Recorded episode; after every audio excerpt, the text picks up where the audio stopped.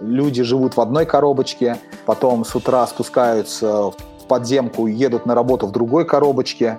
А когда едут, сидят э, в телефоне, да, в черном экране. В третьей коробочке приезжают в офис, это четвертая коробочка, ну а вечером все обратно. И жизнь настолько большие темпы, что они устают, э, выгорают. Маму, мама влияет на детей, дом и так далее. И вы иногда, когда с женщиной разговариваете, она что-то говорит, говорит, и ты такой думаешь, блин, где здесь логика? Слушать. Вот вопрос, э, вы оба женаты, да? Сколько вы раз сегодня обняли свою жену? Честно. Эффективность сайтов знакомств полтора-два процента.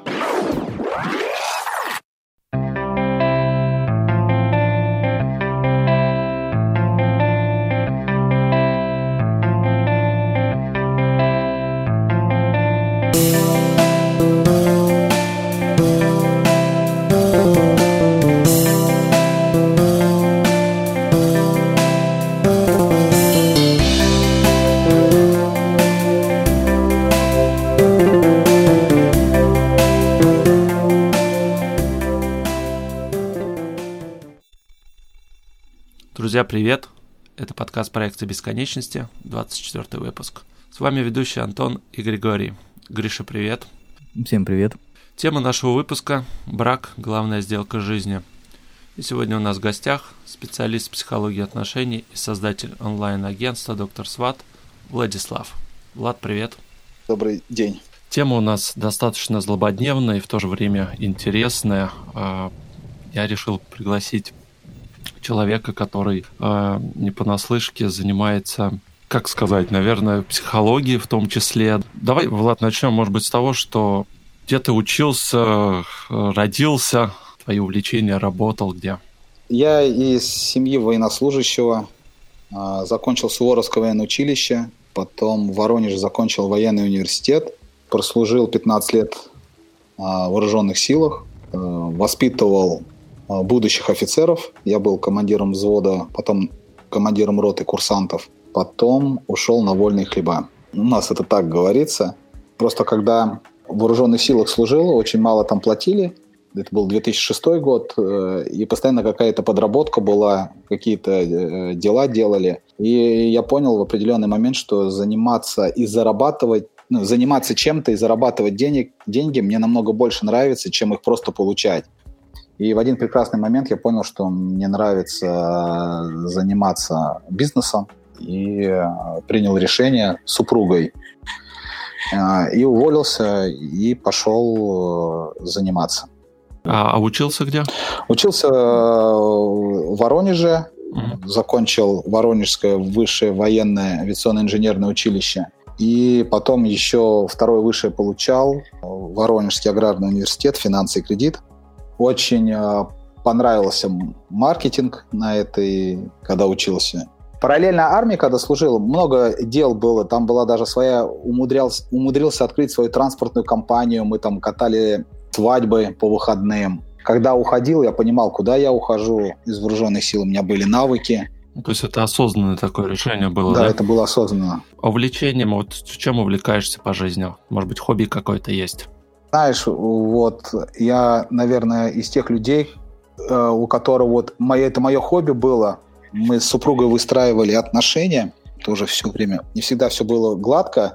И э, увлекся психологией, эзотерикой, э, психологией именно отношений. И меня это очень увлекло. И хотя были постоянно какие-то другие дела, вот, там была энергосберегающая компания. И сейчас э, я пришел к тому, что мое хобби и есть мой бизнес. Правильно я тебя понял? То есть ты стал заниматься, ну, увлекаться психологией отношений уже будучи женатым, да, человеком? То есть не до, как обычно у нас э, пытаются ребята что-то изучать, психологию, чтобы с девушкой познакомиться, там, обольстить ее. У нас с супругой очень ранний брак был. Я еще был курсантом третьего курса, она студенткой. И мы поженились прямо очень-очень рано, еще студентами. Для того, чтобы развивать свои отношения, начал заниматься именно вот этим вопросом. А вообще, э, ну это сколько лет тебе было, когда ты поженился? 21. Супруге было 20. А, а до этого э, какие-то были там серьезные отношения? То есть, или это, в принципе, твоя первая любовь? В, в школе были, вот, а так мы познакомились, я был курсантом первого курса, а супруга была, училась еще в 11 классе с моим двоюродным братом. Я пришел к нему в школу, на школьную дискотеку, увидел, влюбился, женился и остался в Воронеже. Хотя планов оставаться в Воронеже не было. А Воронеж, он вообще э, город достаточно большой. Там вот как в плане, я не знаю, развития карьеры, тебе было там неинтересно или, в принципе, другие планы просто, другой город? Во-первых, я э, сын военнослужащий, да, и каждые два года я менял школы э, и видел гарнизоны. А, угу. э, не сказать, что отец служил в таких городах, все время в закрытых гарнизонах.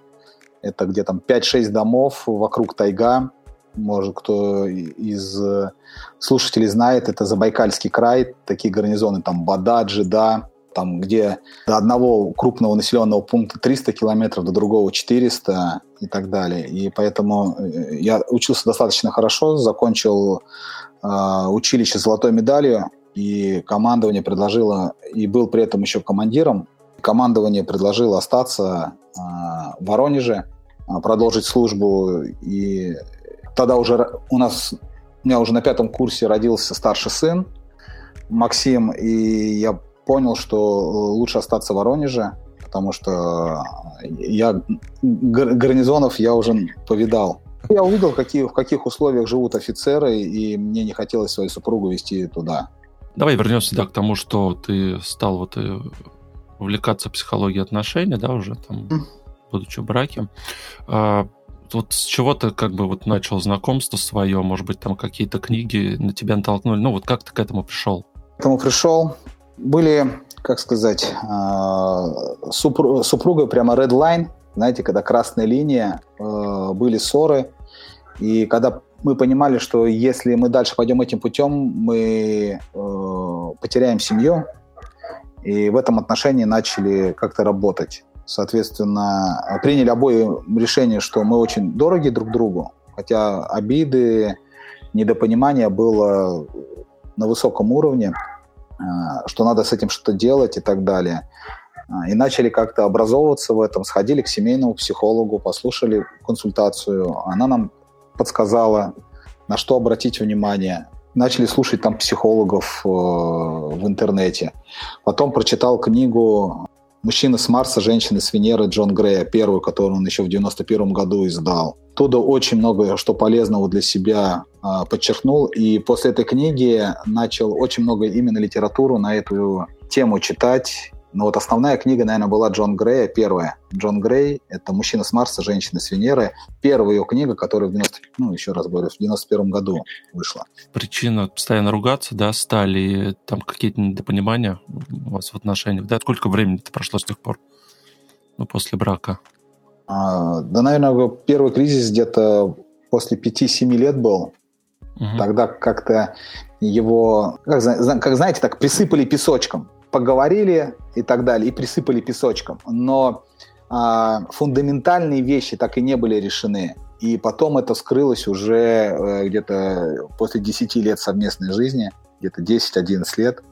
И все, что тогда мы не вскрыли, оно появилось опять. Дало себе знать, да? Да. Это такое выражение «присыпать песочком». У нас вообще на самом деле очень плохая статистика по всей России, и многие, когда женятся, думают, а, меня это не коснется, или это касается там других семьях а, и так далее. Но на самом деле это касается абсолютно а, всех. У нас на самом деле в России очень маленький процент счастливых семей. Поверьте, я понимаю, о чем говорю, потому что по официальной статистике Росстата в 2018 году на 100 браков было 65 разводов. Вдумайтесь в цифру, 65 из 100 разводятся. Ну, статистика а, сохраняется, браке. насколько я помню. Сохраняется, ты имеешь в виду, в 2019 году в этом? Она очень плохая. Э, в 2019, да. Хотя в 2017 году процент был 63 процента. И это мы говорим только об официальных данных, не говорим о гражданских браках, раз. Мы не говорим о том, сколько семей э, живут и терпят это. Поэтому э, ситуация вот в этом направлении очень плохая. Помимо того, у нас про около 70% детей э, воспитываются в неполных семьях или одним не своих родителей. То есть э, из-за того, то, что дети рождаются в браке, они э, видят, что родители разводятся, и они потом принимают их сценарий на себя, и в будущем это уже поломанная психика. Получается, они вот просто видят, насколько там родители могут ругаться постоянно, да, там некоторые могут ну, там... У них это сценарий на подкорку записывается просто. Ну да, да. А, да, потом, если, э, допустим, э, в основном дети остаются с мамой, и если мама, э, дай бог, она найдет мужчину хорошего мочима, и отчим сможет дать ему мужское воспитание и так далее. А если она не найдет, то получается, мужчина воспитывается без мужчины, и у него модель мира в голове, что когда семья состоит из одного родителя, это нормально. Также у девочки. Ну, проходит, да, практически путь, когда его там воспитывала одна мама, получается, и какого мужского внимания у нее не было. Ну, надо сказать, в основном одни мамы воспитывают. Это, по-моему, очень Ну, а чем, а чем это, э, чем это чревато? Будущем, ну хорошо, допустим, он знает, что как бы его, то есть у него проецируются потом отношения с девушками, получается совсем другие. Ну, он без мужчин. Э, у него, во-первых, такое потребительское отношение становится. Э, нельзя здесь прямо... Сценариев очень много, но то, что при рождении не было э, мужчины, то есть при воспитании ребенка, это факт, и это очень важно. То есть он недополучил. И, соответственно, он идет э, во взрослую жизнь с искаженной картиной мира.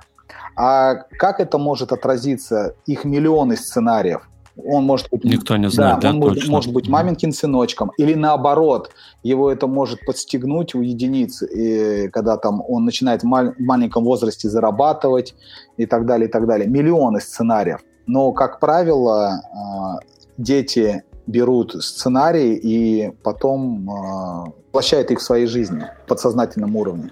Ты сказал, вот 2017 год, 65, да? 63 в 2017, в 2017, а в 2018 65 уже процентов. Да, я имею в виду, э, когда, то есть это в первый год получается развод, да, или все-таки там какой критичный э, период, там один год, два, три, то есть больше всего разводов? По статистику э, она где-то есть, там есть три года. Первый год, потом три года, и большое количество разводов после 10 лет. Ну, а, то есть уже такой долгий срок, да, получается? А люди, Именно 10 лет? Люди понимают, что они все время это притворялись, присыпали, как вот мое любимое выражение, присыпали песочком, а потом, когда взрослеют, становятся осознанными, понимают, что э, они притворялись. Ну, они не те, с кем, как сказать, кем являют, являются, и э, разводятся полностью. Ну, а на твой взгляд, причины какие все-таки? Почему вот люди вот, вот присыпают песочком? С чем это обычно связано? Дети, да, пока маленькие они вместе растят, да, то есть об этом пока забывается, твое мнение? Бытовые трудности. Ипотека, дети, вроде жалко. Смотрите, здесь очень много причин. Есть очень много сценариев, но я всегда э, вот стараюсь глядеть вовнутрь, э, в первопричины. И вот здесь вот причин очень много. Вот, допустим, одна из, из основных – это политика государства. У нас э, институт семьи, он должен являться главным. Все законы должны применяться, чтобы семье было хорошо. А у нас в государстве получается так, что не народ, народ на государство работает, а не государство на народ. И, соответственно, из семьи высасываются средства в нее не вкладывают со стороны государства. Да? Мы прекрасно знаем, какие маленькие пособия на детей и так далее. Вот смотрите, а, э, я сейчас простой пример приведу. А, меня это тоже, кстати, как предпринимателя волнует. А, вот вы живете вдвоем. Он получает денежку, она получает денежку. У вас все хватает. Вы делаете ремонт в квартире, купили квартиру, да, там, машину и так далее, можете себе позволить путешествовать. Но когда она уходит в декрет, получается, вас стало трое, а работает вообще один. Ну, то есть нагрузка колоссальная на мужчину э, возлагается. И все мы прекрасно знаем, какие маленькие пособия платятся на воспитание детей. И вот в этот момент как раз-таки начинается проверка рождением ребенка. Это реально проверка потому что мужчина больше начинает работать, суетиться. А, я не говорю про частные случаи, я говорю про большинство россиян, да, и меньше оказывает внимание женщине. А, соответственно, женщина уходит в детей, и вот первые как раз такие вот эти вот конфликты на социальной почве, они возникают. Во-вторых, э, какая вторая причина? Это образование. Нас никто не учит отношениям. Нас не учат этому ни в школе, не учат ни в университете. Хотя об этом все прекрасно знают, что есть э, гендерная психология, что у мужч... мужчины и женщины по-разному вообще видят этот мир. У них они по-разному э, переживают стресс. У них различные потребны... у них различные потребности в сексе, по-разному принимают подарки. У них вырабатываются в организме различные гормоны, и, соответственно, которые определяют их поведение. Нас этому не учат. Нас э, учат наши родители, которые должны были для нас являться примерами и обучить нас. Но, как видит, видно из статистики, они сами не являются примерами. Они сами могут не дать, ну, дать неправильное образование. Поэтому должно быть образование там, или на первом курсе университета или института должны об этом говорить, рассказывать. Это мальчик, у него то-то, то-то, то-то, это девочка, то-то, то-то, то-то, то-то. А не через свои да, когда там он уже сам проходит. Ладно, извини, перебью. А, как раз ты сейчас рассказываешь, да, про то, что у нас нету в школах, да, там в институтах. Когда я в школе учился, то ли восьмой, может быть, класс, а, может, седьмой. А, соответственно, у нас был у мальчиков там урок труда, у девочек кройки шитья, да, ну что-то подобное, там, там учат отдельные кружки, где мальчишки занимались, да, отдельно. Ну, это предмет ну, был. Да, предмет. А, ну, соответственно, у нас мальчишек а, уже на тот момент а, нам было уже жутко интересно, мы там на девчонок уже смотрелись, нас интересовал секс, а, вообще, как все это происходит. И у нас трудовик делал такие вот типа классных часов, когда мы говорили, ну, пожалуйста, расскажите нам, что, как, как все это там происходит. Вот такое, знаете, сексуальное образование, он нам полностью мы от, от всех дел ходили, и вот он, да, действительно нам рассказывал, как все это происходит. И все внимательно сидели, слушали так с открытым ртом. Люди, хотя им запрещено это было. Это учитель, да, но он не свой предмет преподавал, по большому счету. Он свой какой-то опыт рассказывал? Да, конечно. А-а-а. Да, рассказывал про знакомство. Вот, ну, вообще, как бы он именно вот тоже психологию мужскую, женскую, ну, про секс, как все это происходит. Это какой класс был, когда опасности. вот вы об этом спрашивали? Седьмой, восьмой, точно не помню. У нас уже, там, где я жил, в, в Забайкале, уже в восьмом классе у нас там... В Забайкале люди половое созревание, наверное, как-то быстрее осуществлялось, и там был такой полный разврат. Так, а 7-8 лет это же сколько? Это же 7, по 13, я имею в виду 7-8 класс. Ой, 7-8 класс, да. То есть это по 13 лет где-то лет, да. получается. Да, 14. Да. Ну, как раз, да, половое созревание. Ну, видишь, э, я-то в центральной России.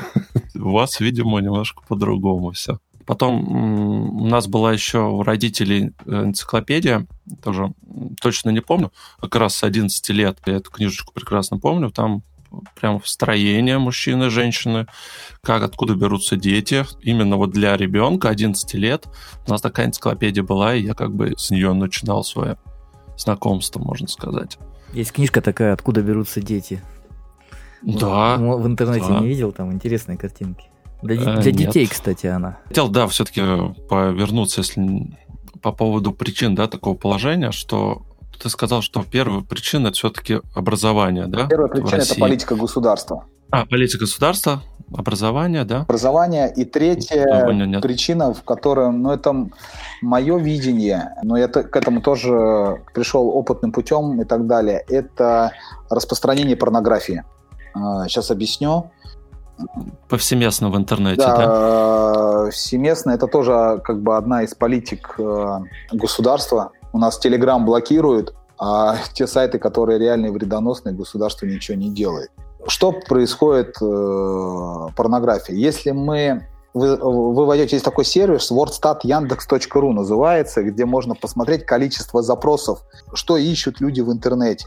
один из самых популярных запросов – это порно.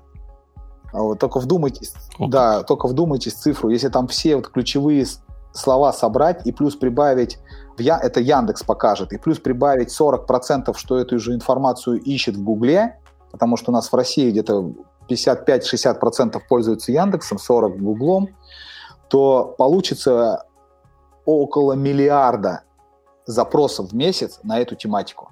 Мойтесь. А там не показывают возраст этих запросов? Не показывает. Э, Я просто очень интересно. Ну нет, ну как да, он возраст быть, определит? Он же должен указать а... сам человек. Он, он, нет, он определяет Яндекс, но... А только это обезличено может быть. Да, это обезличено. Яндекс определяет, Яндекс знает возраст. Мы не знаем, как пользователь. То есть нам дано только количество инструментов. Соответственно, что еще э, происходит? А, и что вот касается порнографии. Люди смотрят, соответственно, я это, кстати, потом хотел рассказать в следующей теме, но мы потом можем, э, сказать, вернуться к ней. Мужчина. Э, наш мозг таким образом создан, что он ищет легкие пути. Он, он не хочет работать, э, вот, и он ищет легкий путь. И, соответственно, допустим, мужчине надо добиваться женщин, женщину, да, а, идти завоевывать ее. А, и первая движущая сила, которая им движет, это сексуальная энергия. То есть у, у мужчины банальное сексуальное влечение к особи противоположного пола. Что происходит, когда смотрит порно-мужчина? Понятно, он его просто не смотрит. Что он делает, ребят? Он мастурбирует. Ну, да, сдуни кулаков, кто как называет, да. А, он мастурбирует. Соответственно, когда э, он мастурбирует, он э, сливает свою мужскую энергию. Образно говоря, он свой тестостерон выплевывает в никуда. Он выплюнул эту энергию, и, и все. И он сыт. У него такого уже сильного влечения нет. Он свое напряжение снял. Э, об этом прекрасно все знают. Если даже мы возьмем э, профессиональных тренеров, почему мужские мужские команды перед соревнованиями увозят на сборы от жен, от семей подальше и так далее, чтобы в них накапливался тестостерон, потому что гормон тестостерон отвечает как раз-таки за зах, захватывать, э, завоевывать, ну, сексуальная энергия им движет. За мужское поведение. Вот. А, да, за мужское поведение. А к женщинам наоборот. Вот, допустим, биатлонисток, чтобы семья и муж был здесь рядом. Потому что если э, во время секса мужчина разряжается, то женщина, наоборот, заряжается. Вот. И, соответственно, что э, мужчина посмотрел, помастурбировал, слил энергию. Все, соответственно, у него нет такого влечения к женщине, а женщина, э, когда знакомится с мужчиной, она считывает его тестостерон на подсознательном уровне. Я даже есть исследование Лондонского университета по этому поводу, что э, там ролик в YouTube есть, BBC, что э, при первом поцелуе женщина уже может сказать, это ее мужчина или нет. Как раз-таки потому, что в слюне есть гормон тестостерон, она это чувствует. И, соответственно, у них не получается это все. И, соответственно, есть такую статистику, мы проанализируем, да, вот как раз-таки с распространением порнографии, э, во-первых, у нас очень сильно сместилась э, воз, средний возраст, когда люди в первый раз женятся или выходят замуж. То есть, если это взять там 2006 год, когда я там э, женился, там до 2010 года, средний возраст был там 21 год, 22, люди в таких, ну, в таком возрасте женились. То сейчас этот возраст, он уже 28, по-моему, там у мужчин 28, у женщин 26-27. То есть он существенно сместился в ту сторону. А с чем это связано? Я, я вот это вот связываю с распространением порнографии и так далее, потому что ну, мужчины сливают свою энергию э, не туда. Если у кого кто-то может с чем-то другим связать, и я буду рад выслушать мнение и взять в свой арсенал. Как-то так. А мне почему-то кажется, что не только это, а почему такие более поздние браки ну, пошли. Ну, больше с реализацией а... себя самого, наверное, в жизни связано, нет? Не, мне кажется, знаешь, из-за того, что сейчас э, такие люди пошли, что они пытаются строить карьеру, карьера достаточно рано начинается.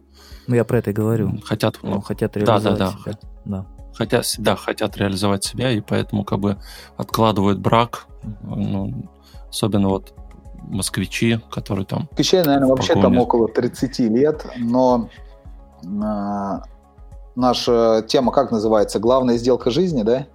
Да. Вот. Mm-hmm. Брак – главная сделка да, жизни. Брак – главная сделка жизни.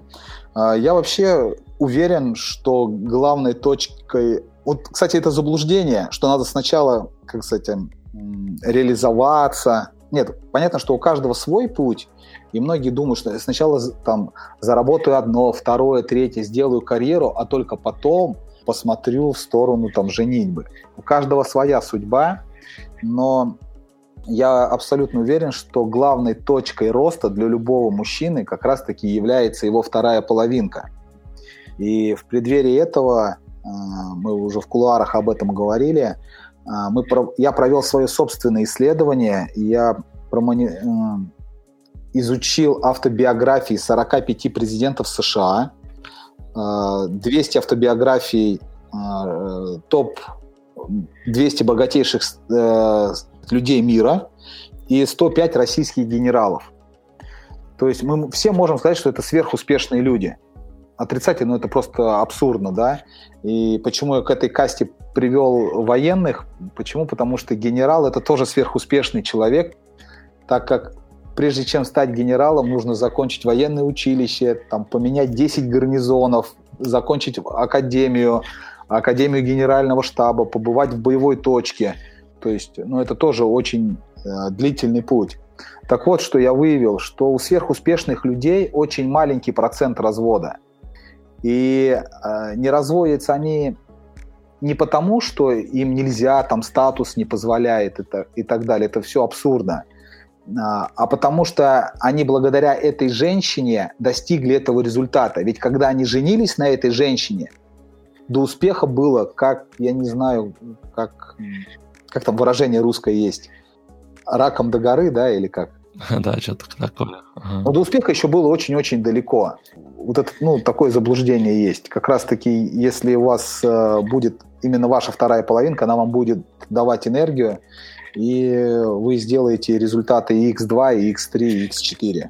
А, Влад, а ты проводил исследования только по России или по миру тоже? Какая-то у тебя есть статистика? Почему так в мире много одиноких людей? я нарвался на, не помню имя, а, и исследование а, вашингтонского ученого, он социолог Вашингтонского университета, и он проводил а, исследования в Париже, в Буэнос-Айресе, в Токио и в Нью-Йорке. И вот на основании этих городов вот, э, называется книга «В активном поиске», он там изложил все вот научные факты, почему столько много в мире одиноких людей. Так, вкратце можешь рассказать? Да, первое это то, что люди уже ищут реально родственную душу. Если раньше это была э, стратегия выживания, понимаете, да, о чем я говорю? То есть э, да, функция да. делилась и так далее. Для того, чтобы женщине выжить, выжить, ей нужен был просто мужчина, который э, зарабатывал бы деньги, содержал ее. То сейчас, когда женщины стали э, самодостаточны, э, этот факт... Ей самец нужен был. Да, тогда ей нужен самец, который, образно говоря, не, э, э, приходил домой, не гулял, не пил и приносил зарплату. И это было для них э, уже хорошо то сейчас современным женщинам это уже мало. Им нужна, нужен еще эмоциональный э, комфорт, а, эмоции. И, соответственно, в современном мире люди ищут уже а, не просто сожителя, а ищут э, именно реально родственную душу. Но при этом сталкиваются с определенными проблемами. Первая проблема – это жизнь в мегаполисах, время, люди живут в одной коробочке – потом с утра спускаются в подземку и едут на работу в другой коробочке. А когда едут, сидят э, в телефоне, да, в черном экране. В третьей коробочке приезжают в офис, это четвертая коробочка, ну а вечером все обратно. И жизнь настолько большие темпы, что они устают, э, выгорают и так далее. Это вторая причина. Третья причина о том, что это очень хорошо описал в своей книге Джон Грей, только вот в последнем издании, которую он книгу, по-моему, там два года назад написал, что он рассказывает, что э, женщины, когда становятся самодостаточные, они идут в бизнес, они зарабатывают деньги. При решении ежедневных мужских задач у них в, те, в организме вырабатывается большое количество тестостерона. И, соответственно, что э, происходит? А, они не, и женщины не могут его сбросить. То есть они там подписывают контракты, ездят на встречи, занимаются продажами там, и так далее. Они э, решают мужские дела. У них выработался тестостерон. А их родной гормон – это эстроген. И они должны как-то тестостерон сбросить и наполниться эстрогеном. Но они это не умеют делать. И иногда, знаете, такое э, впечатление складывается, когда ты подходишь к девушке, ты понимаешь, что, блин, это девушка, вот у ней грудь, талия, волосы и так далее. Но ты с ней начинаешь разговаривать, от нее мужской энергии веет. Она там, я зарабатываю столько-то, работаю здесь, а ты где работаешь? Такие у них, можно сказать, яички вырастают. И это реальная проблема, потому что... Баба с яйцами. Да, да, да. А, это реальная проблема, и вот он во второй книге это научно доказывает. То есть э, он там проводил исследования в Америке и так далее. А, он, кроме того, в этой книге очень хорошо описал, почему нельзя пользоваться контрацептивами именно таблетками. Потому что как раз-таки они сбивают, вот, вырабатывают тестостерон, они душат эстроген. А женщина должна научиться э, наполняться.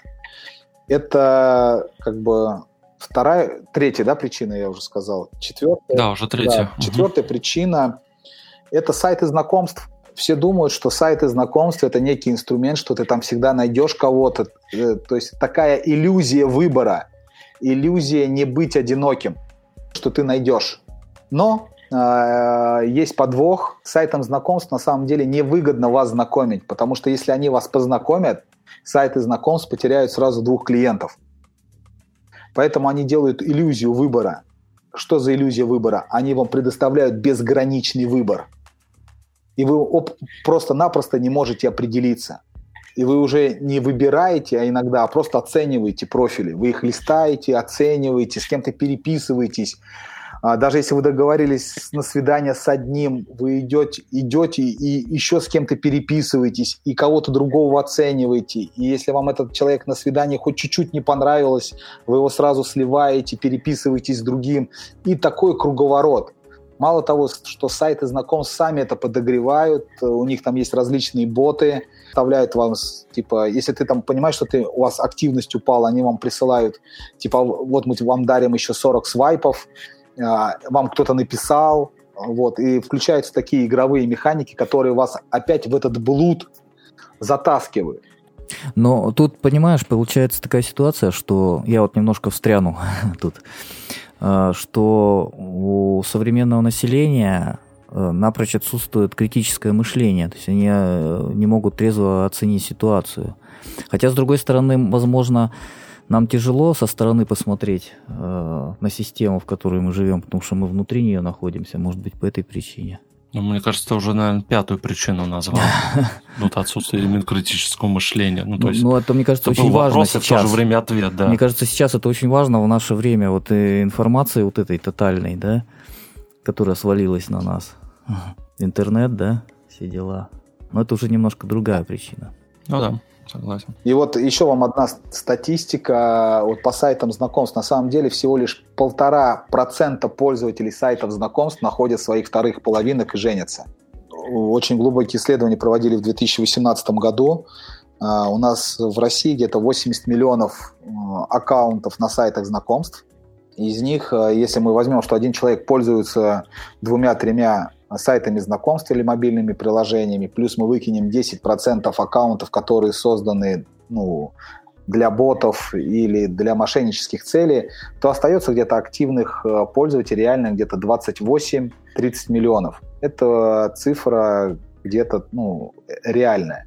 в 2018 году было зарегистрировано 890 тысяч браков. Из них 30%, э, 31% познакомились в интернете. Это где-то 264 тысячи пар, это где-то 534 тысячи человек. И если мы возьмем вот эти 534 чело- тысячи человек от 30 миллионов, это где-то полтора-два процента. То есть эффективность сайтов знакомств полтора-два процента. Подожди, познакомились или все-таки создали пару? Смотри, познакомились в интернете и потом женились. То есть э, я а, считаю, а, потом женились, да, конверсию угу, именно угу. в брак. То есть вот полтора-два процента в год. Вообще ни о чем. Вот я о том же говорю, что это иллюзия. И вот этот ученый американский, он об этом же и пишет что это иллюзия выбора. Но вы сами представьте, вот банальная психология, да, вы приходите в магазин, покупаете, и вам предлагают не 2-3 тарифа, а вам предлагают 20 тарифов. Очень большая вероятность, что вы уйдете домой. Большой выбор. Да, большой выбор. Mm-hmm. Очень большая вероятность, что вы сразу не определитесь, вы пойдете подумаете и будете выбирать.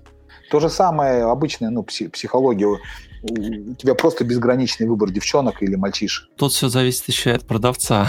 как продавец сумеет тебя здесь и сейчас убедить выбрать именно нужный ну, тебе. На сайте знакомства ему. там же ведь э, трафик продают, поэтому, конечно, им это невыгодно. Кстати, хотел спросить, да, вот за счет чего они существуют? Так сайтам знакомств невыгодно, чтобы вы познакомились, потому что если вы познакомитесь, они сразу двух клиентов потеряют. Вот в чем фишка. Да, да.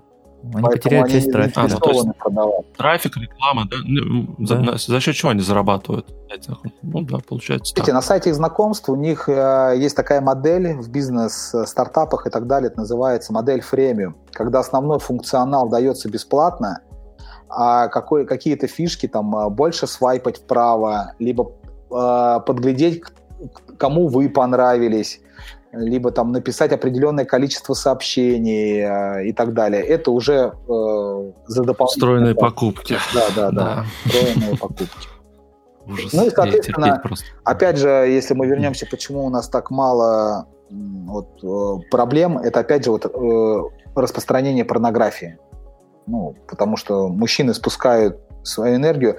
Мало того, я вам могу сказать, у меня это конкретный кейс есть. У меня есть э, клиент, которому я, с которым я занимался индивидуальным подбором. И э, это, кстати, мысль я подчеркнул после того, как вот э, ему нашел вторую половинку.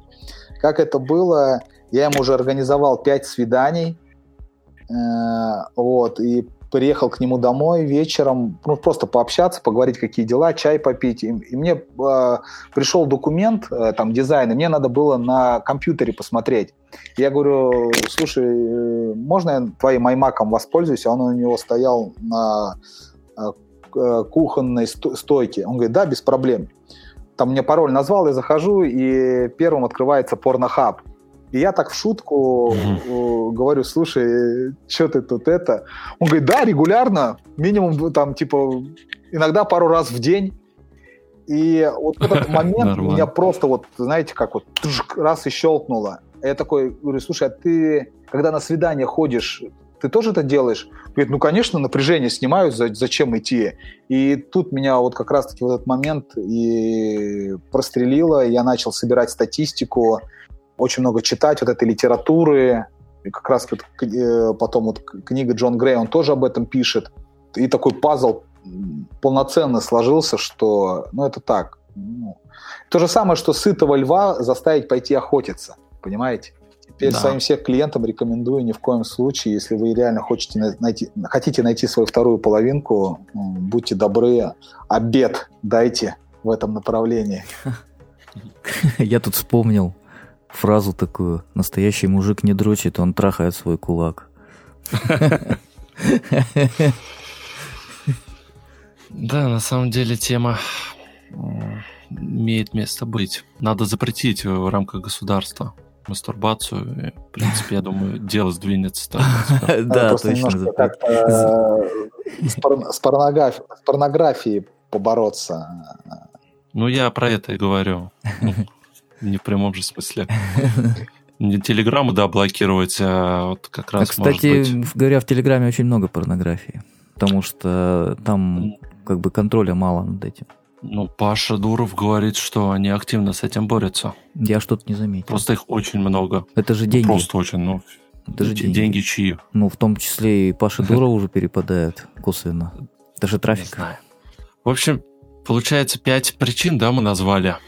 Я- Или еще какие-то есть? это основные. Это просто, наверное, из прошлого а, образования, я не знаю, включал в этот пункт или нет.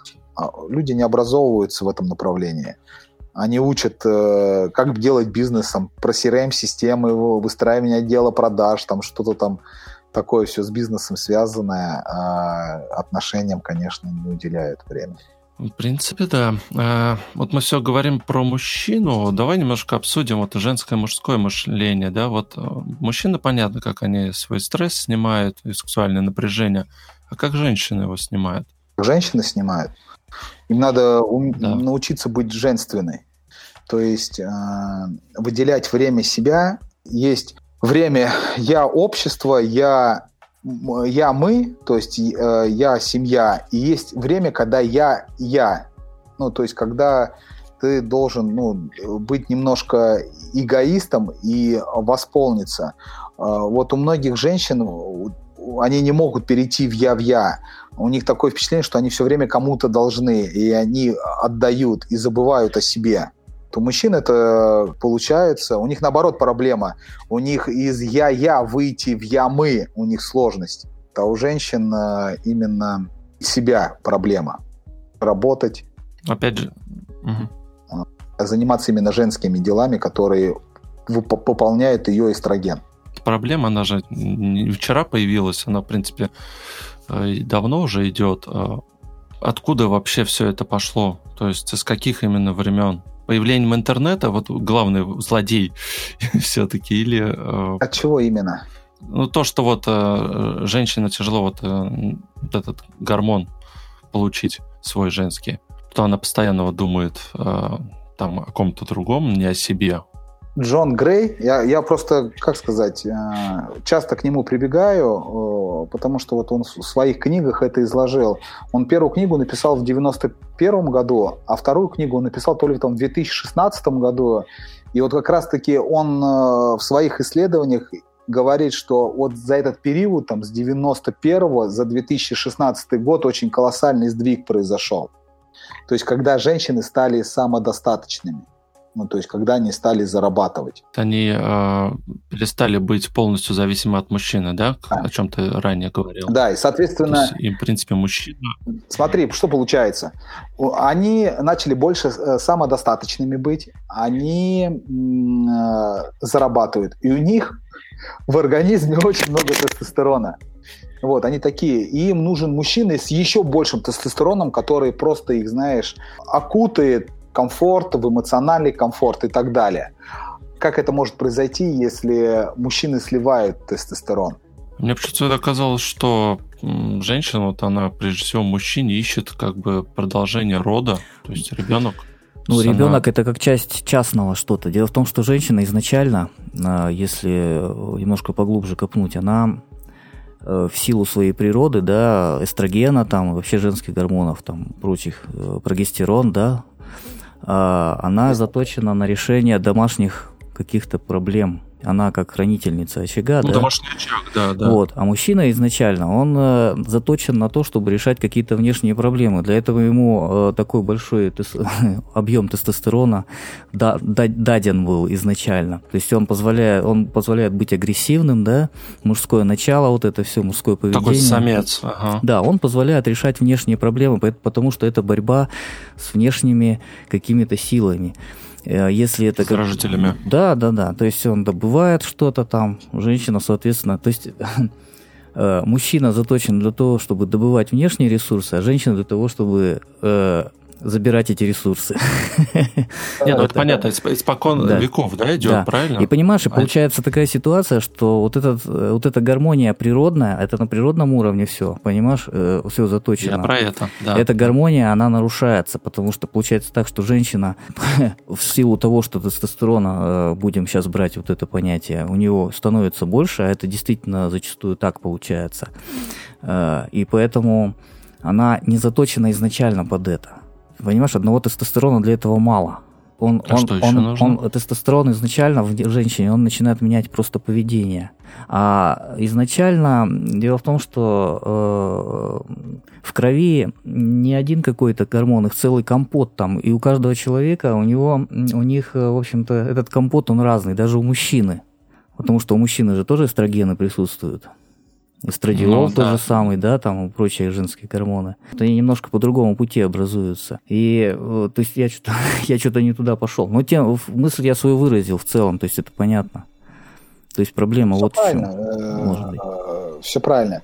Потом еще большая проблема то, что у нас эм, из-за того, что нас не образовывают, мы пытаемся брать из отношений, а не вкладывать. Я сейчас объясню в чем. Потребительское, да, такое отношение? отношение, да. То есть э, мы, когда вступаем в отношения, мы сразу думаем, что нам должны. То есть жена должна, она должна и так далее.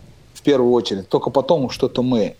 Смысл в том, что проблема, что мы пытаемся дать своему партнеру ту любовь, в которой нуждаемся сами, но не ту любовь, в которой нуждается она или он партнер, то у, у потребности в любви у мужчины и женщины, они разные. Но мужчина пытается дать ту любовь, в которой он сам нуждается женщине. А женщине нужна другая любовь. И женщина дает ту любовь, в которой нуждается сами. Во-первых, а, здесь вот как раз-таки две проблемы. Первое, мы, пер, мы первыми не отдаем, мы сразу пытаемся взять. А во-вторых, мы берем даже не то. Ну, то есть как-то так. И получается... Мысль интересная, да. То есть какой-то обман получается, да? А, Самообман. Потому что, допустим, а, вот э, мужчине очень важно, чтобы его пожали, чтобы его, ему, вот он мнение говорит, Вообще вот существует 12 языков любви, там книга об этом есть и так далее. Любовь требуется 12 направлений любви и мужчине, и женщине, но мужчине нужно 6 первых в большей степени, а женщине 6 вторых.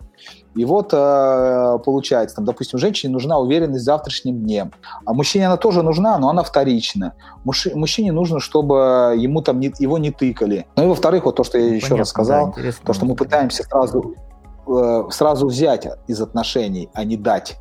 Смысл в том, что женщина дает э, энергию мужчине, мужчина должен ее преобразовать через себя и отдать э, женщине уже в другом виде в том, котором она просит. Но это можно сделать только если ты обладаешь знаниями.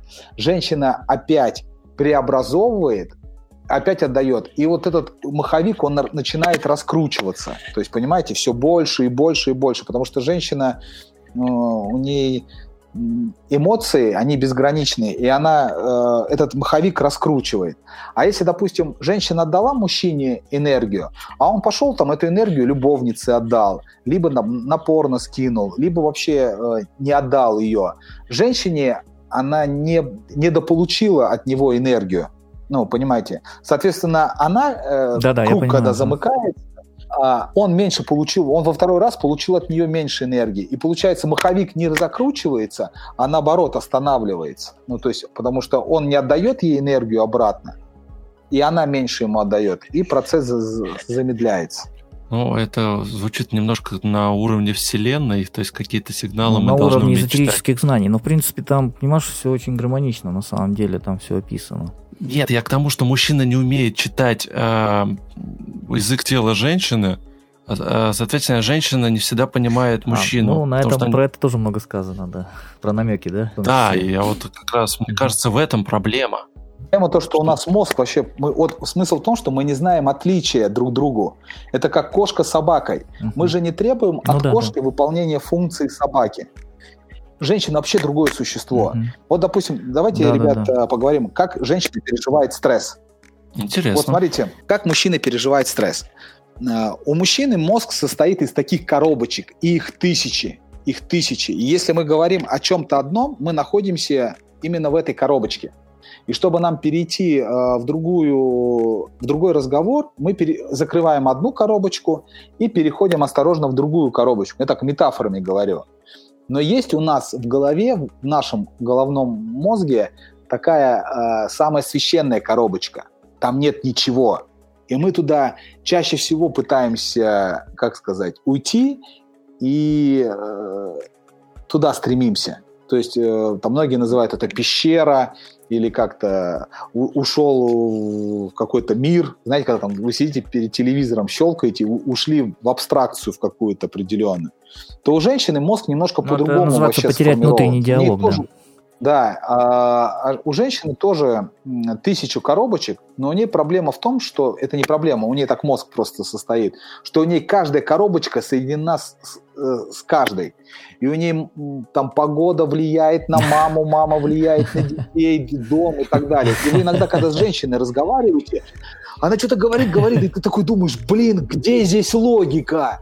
И, говорит, и когда там, особенно когда то ру- ругаетесь, она начинает свои факты выстраивать, а ты, ты- ты такой, где здесь логика вообще? То есть, а это не логика. У- у- в ее голове все логично, это для вашего мозга нелогично. И, соответственно, первая проблема, когда мужчина а, решает стресс, он уходит в эту пустую коробочку, чтобы там сложить пазл. Понимаете? То есть он уходит, абстрагируется от всего мира, делает такую из себя зону отчуждения, и он, пока этот пазл не сложит, он из этой коробочки не выходит. И ты такой с работы приходишь, а ты еще это пазл вкладываешь. Жена что-то говорит, а это как фоном у тебя. Ты не слышишь, что она говорит. Ты там еще пазл. Ой, как знакомо. Вот, а ты пазл в голове Мгм, складываешь. И смысл в том, что многие как э, выходят из этой коробочки. Кто-то собака идет гулять, кто-то идет в спортзал, и через маленькую победу он выходит, то есть он э, там в голове пазл не сложил, когда спортом занимается, он одерживает маленькие победы, вырабатывает тестостерон, и он из этой коробочки выходит. Кто-то играет в танки, он поиграл, О, прям. э, выиграл какой-то тур, он почувствовал себя победителем, он из этой коробочки выиграл. Кто-то глушит алкоголем. У, у меры у каждого своя. Но мужчины вот так вот решают стресс. И какая проблема э, женщин в этот момент? Они же по-другому все, и они в этот момент пытаются залезть в эту коробочку.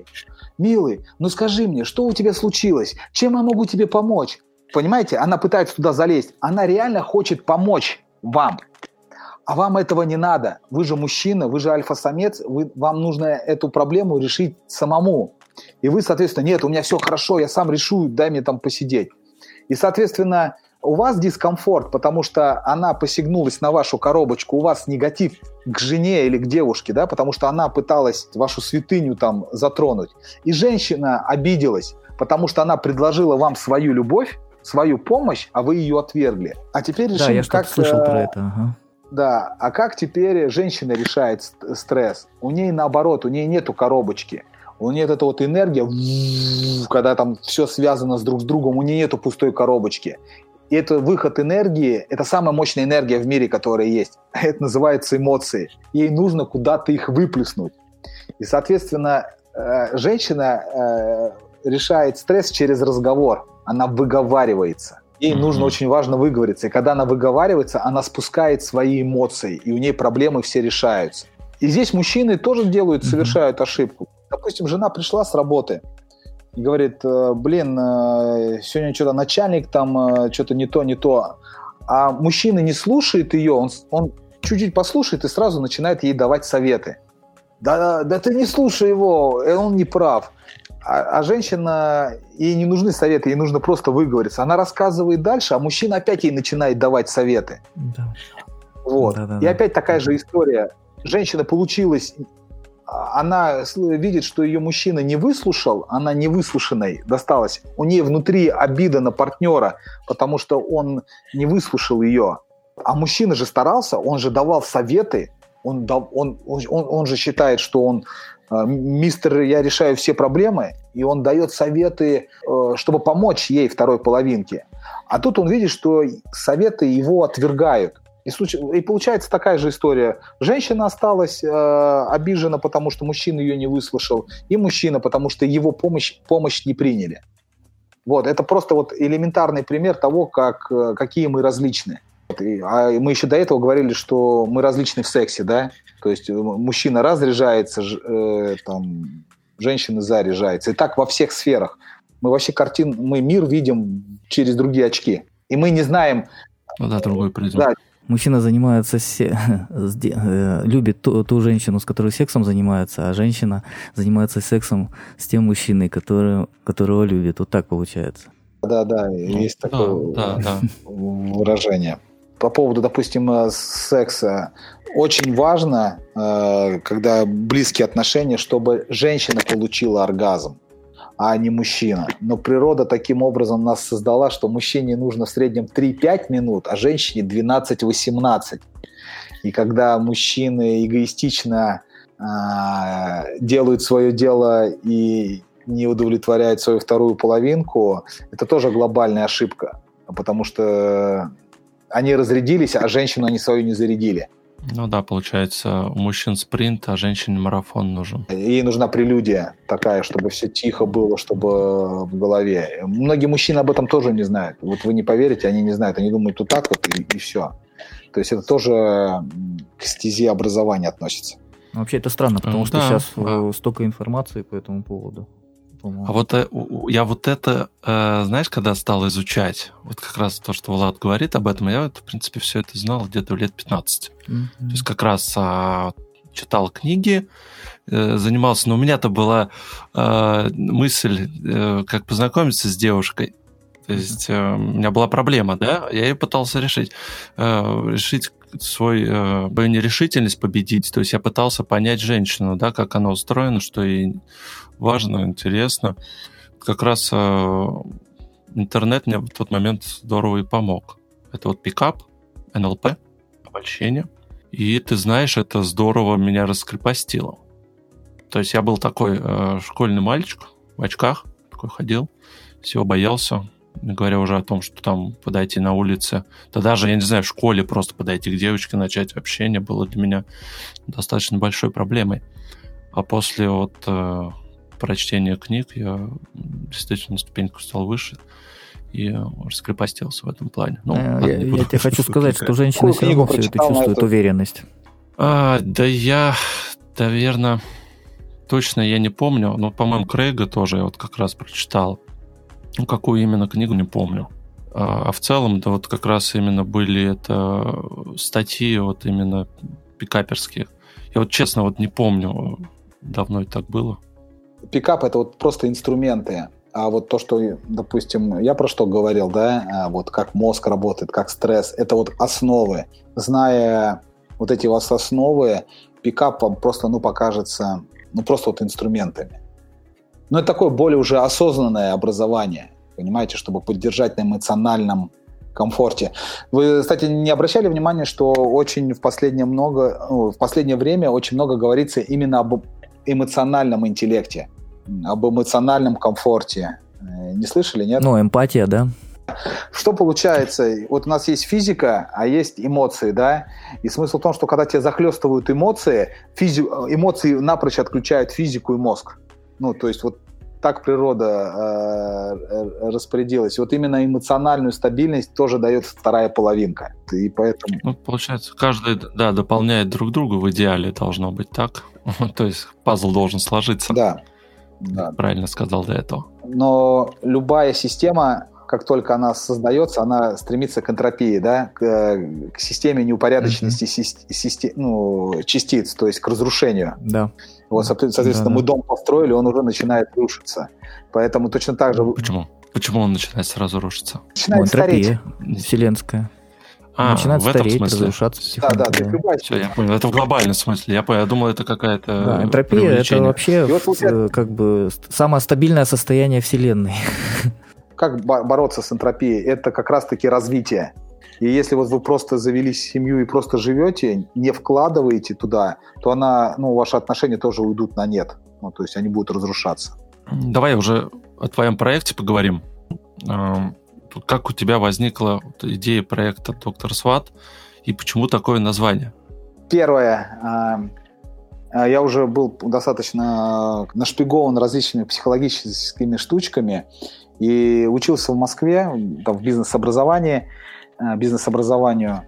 И у нас там были группы людей, и один мужчина сказал, что он пришел сюда вообще не учиться, а пришел за энергией, э, в движениях и так далее. И у меня как будто с языка сорвалось, и говорю, а что тебе на личном фронте? Он такой, да я сейчас в стадии развода. Он э, пришел сюда за таблеткой, чтобы заглушить ту боль. И я всех мужчин, которые туда пришли э, за энергией, начал вопрос такой делать. Всех мужчин, которые пришли туда за энергией, я начал опрашивать. И у всех оказалось, что на личном фронте беда. Тогда я как раз-таки э, собрал такой мини-курс, сделал интенсив и начал проводить его для своих друзей. То есть, как, он и называется, главная сделка жизни, где я просто рассказывал про различия мужчин и женщин, как надо делать комплименты. Тем самым, сам образовываясь, э, привносил это в свою семью то надо там чаще обнимать, там надо чаще целовать. Слушать. Вот вопрос, э, вы оба женаты, да? Сколько вы раз сегодня обняли свою жену? Честно. Ой, я честно скажу, раза три. У меня это на постоянной основе и часто. Вот каждый день мне почему-то все время тянет ее обнять. Это уже даже на подсознательном уровне. Так, Гриша, а у тебя? Ну, я думаю, где-то так же. Честно. Наверное. Так же, да? Надо а чаще. А, Сейчас Влад скажет а мало. Как Влад скажет мало. считается или нет? А, объятия надо чаще, ребята, обниматься. Вот просто а, даже вот э, а, после обеда она покормила, сказали спасибо, подошли и сказали, так было вкусно, и еще раз обнимите. То есть вот обнимайте как можно чаще. Как раз таки вот про отдате. Ей будет очень приятно. Она в этот момент как раз таки, вы будете в этот момент отдавать, а она будет заряжаться. Но женщина никогда не останется в долгу. Она потом это отдаст вам кратно. Мужчины многие перестают. Они начинают прикасаться к женщине только тогда, когда им нужен секс. Понимаете, там, угу. ну, что там, да, да, пошалим, да. туда-сюда. А вы это обнимаете вот, э, чаще, там, э, с утра, там, прежде чем встать с кровати, обнимите ее и скажите, блин, так не хочется от тебя отрываться, и вот лежал бы с тобой в обнимочку. Завтрак приготовил, обняли. Пришли, э, с раб- на работу ходите, обняли. С работы пришли, обняли. Вот это вот э, старайтесь. И вот этим мелким штукам рассказывал, как женщина переживает стресс, что у нас многие мужчины не знают, что у женщины есть менструальный цикл 28 дней, и что перепады ее настроения зависят от этого цикла и как надо себя вести в определенные циклы. Мужчины многие это об этом не знают. Они, мало того, они не знают, какой, когда цикл у их девушки даже они не знают. Понимаете? Да, такие темы интимные, но их надо знать. Потому что... Да, не забывай дату свадьбы даже некоторые. Это вообще самое есть, важное. Э, это все да. И при одном таком интенсиве я э, выступал в аудитории, и потом, когда брал обратную связь, ребята, а у вас вообще какие потребности? И они говорят, да у нас вообще нет вторых половинок. То есть я когда начал обратную связь брать, типа, какие вопросы? Он говорит, у нас вообще нет вторых половинок. И тут у меня такая мысль зародилась, э, ну, э, зародилась, а почему при наличии стольких современных инструментов э, люди не могут найти себе вторую половинку? Как раз-таки вот тогда я прочитал вот это вот нью-йоркское исследование, сам там зарегистрировался на сайтах знакомств, посмотрел, как эти механики работают, и я понял, что там, ну, трэш, особенно когда я, я создавал фейковый аккаунт красивой девушки, мне приходило в день по 30-40 сообщений. Есть как адекваты, неадекваты, там такой прямо э, трэш твори, творится. И я начал работать в этом направлении. Мало того, я даже устраивался директором по маркетингу в одно элитное брачное агентство города Москвы, чтобы посмотреть эту всю механику изнутри, как они работают. Э, сам ножками обошел несколько брачных агентств со стороны клиентов и понял, что проблемы есть и у тех, и у тех у брачных агентств есть проблема, они очень правильно поступают, э, каким образом они не предлагают всех сразу. Они, вот ты сначала с ней сходи на свидание, потом дашь обратную связь. Если нет, мы предложим тебе другую. То есть именно последовательность сама, понимаете? Но проблема брачных агентств, у них э, это высокий средний чек, очень дорого, дорого услуги стоят, это раз. А во-вторых, э, у них маленькая база потому что они работают э, по старинке, там таблица Excel, какие-то фотоальбомы и, и так далее. У сайтов знакомств э, другая проблема. Они дают безграничный выбор, ну, безграничный выбор, где человек просто не может определиться. И, соответственно, такая была гипотеза создать продукт на грани, скажем так, диджитализировать брачное агентство. По этому направлению мы, мы пошли. У нас пять этапов э, подбора, по 32 параметрам. Еще с одной проблемой, с которой многие пользователи сайтов знаком сталкиваются, это проблема безопасности. Очень много лохотрона, э, очень много неадекватов, и мы старались таким образом сделать, чтобы наш сервис был самым безопасным. Когда вот как раз-таки пришла идея создать на грани, это вот, наверное, и пришло вот в голове вот создать такое онлайн-агентство знакомств. Почему доктор Сват? Это главный герой фильма метод Хитча, может сказать. Метод Хитча. Да, мне он mm очень понравился. Это раз. А во-вторых, э, ну вот, э, через, честно говоря, через это я хочу прокачать свой личный бренд, потому что люди уже не доверяют определенным сервисам и так далее. А люди доверяют людям. То есть, когда за этим проектом стоит реальный человек, который разбирается в теме, а, то у людей больше доверия к сервису. Поэтому э, команды решили назвать его так. Ну да, не какая-то бездушная машина, где у тебя огромный выбор, да, и сам дальше что хочешь делай. Да, да. Мало того, мы хотим, конечно, в дальнейшем развиваться я, наверное, сейчас расскажу. У нас пять этапов. Да? Первый это этап э, э безопасность. Э, мы, у нас регистрация осуществляется по паспортным данным, как в кашеринге. Э, у нас есть сервис, там SamSap называется, который проверяет, чтобы человек э, не был в уголовном розыске, в базе террористов, чтобы этот паспорт был действителен, и что он не состоит в законных отношениях. У нас нету женатиков. Женатиков это такое выражение девушки, так говорят, женатых и замужних э, людей. Второй этап это у нас э, социально-физиологический фильтр, там рост, вес, место, ну, местонахождение, где живешь. Третий этап – это астрологическая совместимость. Мы к этому тоже долго... Я очень много искал различные алгоритмы и остановился на ведической астрологии. И э, там у них есть такой алгоритм подбора Аштакута называется, по восьми критериям совместной жизни. И мы выбрали его, диджитализировали его, и у нас э, на каждого клиента составляется натальная карта и накладывается на всех клиентов противоположного пола и ищется лучшая астрологическая совместимость. Четвертое, после того, как произошла совместимость, мы высылаем фотографии друг другу, и если люди соглашаются на свидание, то мы, ну, э, нравятся друг другу, мы их отправляем на свидание. И когда мы их отправляем на свидание, э, дальше поиск останавливается мы больше их, им никого не предлагаем до тех пор, пока они не определятся с тем, кто, с кем они пошли сейчас на свидание, чтобы их не отвлекать от этого свидания. Вот астрологию мы выбрали, много есть на самом там есть нумерология, там э, дизайн, human дизайн, есть психология, тесты. Э, мы многое что проверили, но остановились на этом, мы там протестили около 300 пар и выявили, что у тех пар, которые развелись, действительно была слабая астрологическая совместимость. И решили взять его за основу, его используем. То есть ты веришь, да, вот в астрологию, что там знаки некоторые совместимы, несовместимы, или есть исключения ну, в вашем случае? Бывали исключения какие-нибудь в астрологическом? Ну, вообще не подходили люди, они находили друг друга вместе. Такое понятие, если мы там уйдем в это, есть такое понятие, как кармические браки, э, где люди просто ну, да, да. должны, образно говоря, встретиться и этот урок пройти жизненный. Но мы тоже там общались с профессиональными астрологами, и они сказали, если им суждено в этом кармическом браке побывать, они к вам на ресурс по-любому не придут. Ну, то есть э, их как-то там Вселенная, Господь их отведет от этого.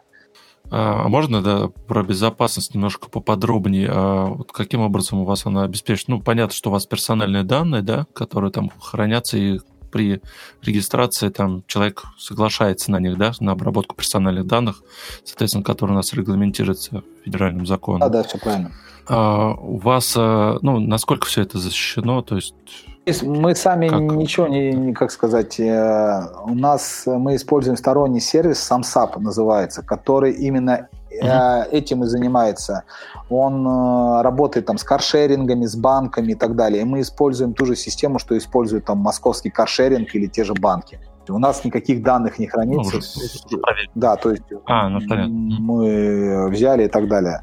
Единственное, что мы сейчас, конечно, сделаем это, упростим это все, мы постоянно работаем над пользовательским интерфейсом и стараемся сделать его намного проще. Соответственно, сейчас э, мы поняли, как без таких данных проверить безопасность. И там, допустим, нам не нужно будет весь паспорт, нам нужно будет только фотографии. Вот есть полный разворот да, паспорта, там, где ваша фотография, а вверху, там, где ваш паспорт выдавался. То сейчас делаем переделку, что нам нужна лишь только там, где ваша фотография, чтобы искусственный интеллект сверил вашу фотографию на паспорт на паспорте с той фотографией, которую вы загрузили, и нам нужен просто номер паспорта для того, чтобы отправить в МВД и узнать, этот паспорт действителен, и э, человек по этому паспорту не э, в розыске, то есть нам все скрины ну, не нужны будет. Там селфи с паспортом, намного все проще будет.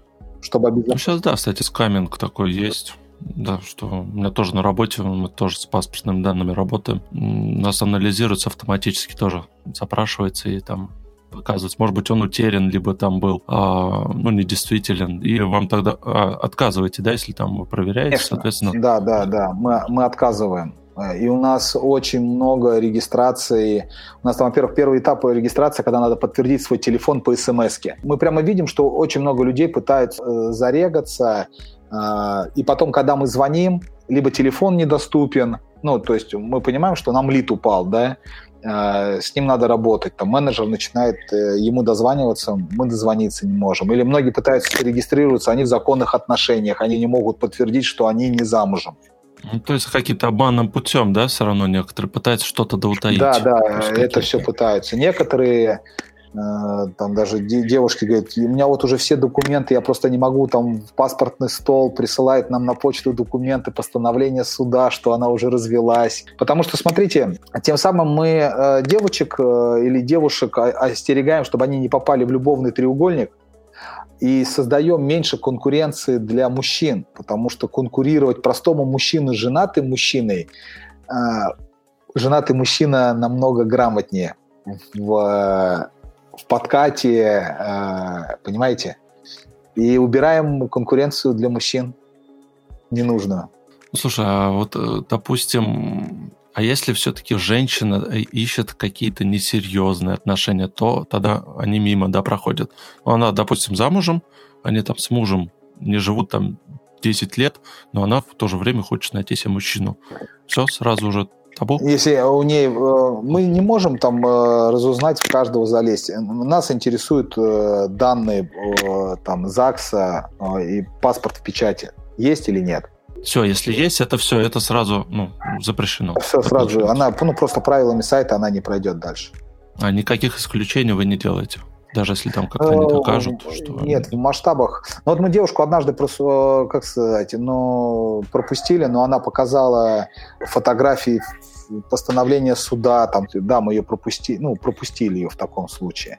Но это она сама обратилась, а так нет. Ну, это скорее исключение. Не исключение, да, из правил. А, ну, мы очень дорожим безопасностью, и у нас это как бы номер один. Просто очень много схем развода, очень много ботов, очень много мошеннических схем на сайтах знакомств. Там разводят до 150 тысяч э, разводят. Такие схемы есть. Мы очень дорожим, и поэтому не хотим, чтобы наши клиенты попали в какую-то ситуацию. А ты можешь да нет, рассказать нет, примерно нет, хотя бы один, одну схему, если возможно? Так? Про развод, да. Распространенная схема для мальчиков. Э, как мальчиков разводят? Э, девочка начинает как бы переписываться, все, ок, туда-сюда, давай пойдем куда-то. Он говорит, давай. Ой, слушай, а ты знаешь про э, вот такое-то мероприятие? Он такой, нет. О, пошли туда. Ну, пошли. Она кидает ему ссылку, типа, купи два билета. Там билеты, допустим, стоят там по 300 или по 500 рублей. Он покупает билеты, и она ему не отвечает. Все, это был фейковый mm-hmm. сайт несуществующего мероприятия и так далее. Деньги небольшие, но девушка переписывается там э, с, с несколькими за день, э, срубает много. Соответственно, там, ну, деньги там можно через Яндекс деньги получать, может ну, ну, понятно, более-менее анонимно. Это первое. Да. да, может, даже официально. Ты можешь сначала оформить на одно, э, как сказать, платежный агрегат, а, а потом перевести его на какую-то другую оплату, образно говоря, лендинг другой переделать, а платежку-то уже оставить. Понимаете, да? Да-да-да. О, я вспомнил вопрос. Можно спрошу, пока помню. А, я хотел, да, уточнить, у вас э, именно руч, ручная модерация, да, у вас то ручная. все как бы человек проверяет, да, ручная. Да. То есть менеджер, он вообще все проверяет. Смотрите, а, первое – это смс -ка. Он не зарегистрируется дальше, пока он не подтвердит телефон. Паспортные данные проверяет сторонний сервис. Сторонний сервис просто нам присылает данные. Паспорт действителен, в розыске не состоит – лицо, которое сфотографировалось, совпадает с фотографией, которую он загрузил, ну, то есть, что фотография в паспорте совпадает с фотографией то, которая есть, и он не женат. Все, нам данные пришли, мы сами паспортные данные не видим. И, соответственно, следующие, э, это уже э, на основании этих данных э, смотрит, как корректно профиль заполнен, э, фотографии, как, какие загрузил пользователей. Нас там нельзя, э, должно быть ну, лицо видно, нельзя там в группе людей сфотографироваться и так далее. И потом все модера принять, и все. Если есть какие-то вопросы, мы отклоняем, пишем, звоним клиенту, объясняем, как лучше сделать. Ну а в среднем как быстро можно зарегистрироваться, ну пройти вот эту всю проверку? День, два, три? Э, зарегистрироваться займет минут 10. Проверка проходит, но если вы в ночное время зарегистрировались, то, соответственно, ну, до утра придется подождать. Вот. А так модерация там, mm. в течение часа ну, она пройдется. Опять же, да, если, э, ну, вы же зависите от, э, насколько вам ответит МВД, то есть, да, быстро, база, там, все, все быстро проходит. Все быстро. Да, да, да. Там в течение там, ага. буквально пяти минут. Это максимум концепция э, сложилась сайта, да, непосредственно приступил сам, да, э, ну, к созданию сайта или все-таки искать единомышленников стал? У нас есть команда единомышленников, есть разработчики, есть маркетолог, есть мой партнер, э, она же жена, она же любовница, да, моя муза, а моя супруга то, тоже полностью в этом проекте, и мы работаем как бы над ним. Ну, расскажи, как ты искал единомышленников. То есть тебе нужен был человек, который э, разработает сайт, так? Ну, техническая составляющая. Я предложил э, своему другу, программисту, Алексею его зовут, э, ему идея понравилась, mm-hmm. он подключился. Вот, точно так же есть еще один партнер, Анатолий, он интернет-маркетолог. Он еще помогал на этапе, когда только вот эти... Его тоже очень сильно интересовала психология, мы с ним об этом очень много разговаривали. А, именно психологии отношений, и на интенсив он приходил, и а, я ему такую идею закинул, он говорит, о, да, прикольно было бы вот, вот это исключить, вот это вот исключить и так далее. То есть мы читали одни книги, интересовались одними вопросами, он в теме был и тоже подключился к проекту. Угу. Я смотрю, у вас домен drsvat.ru, ну, соответственно, он был свободен, да, на тот момент? То есть проблем с поиском домена у вас не было? Была, мы его ждали. Был, да? Да, да, у нас сначала был доктор А, вы ждали, да? Да, у нас был сначала drsvat.com, потом ру выкупил. Интересно, кто это его так забронировал уже? Не знаю. Он был своб... Мы его ждали где-то полгода.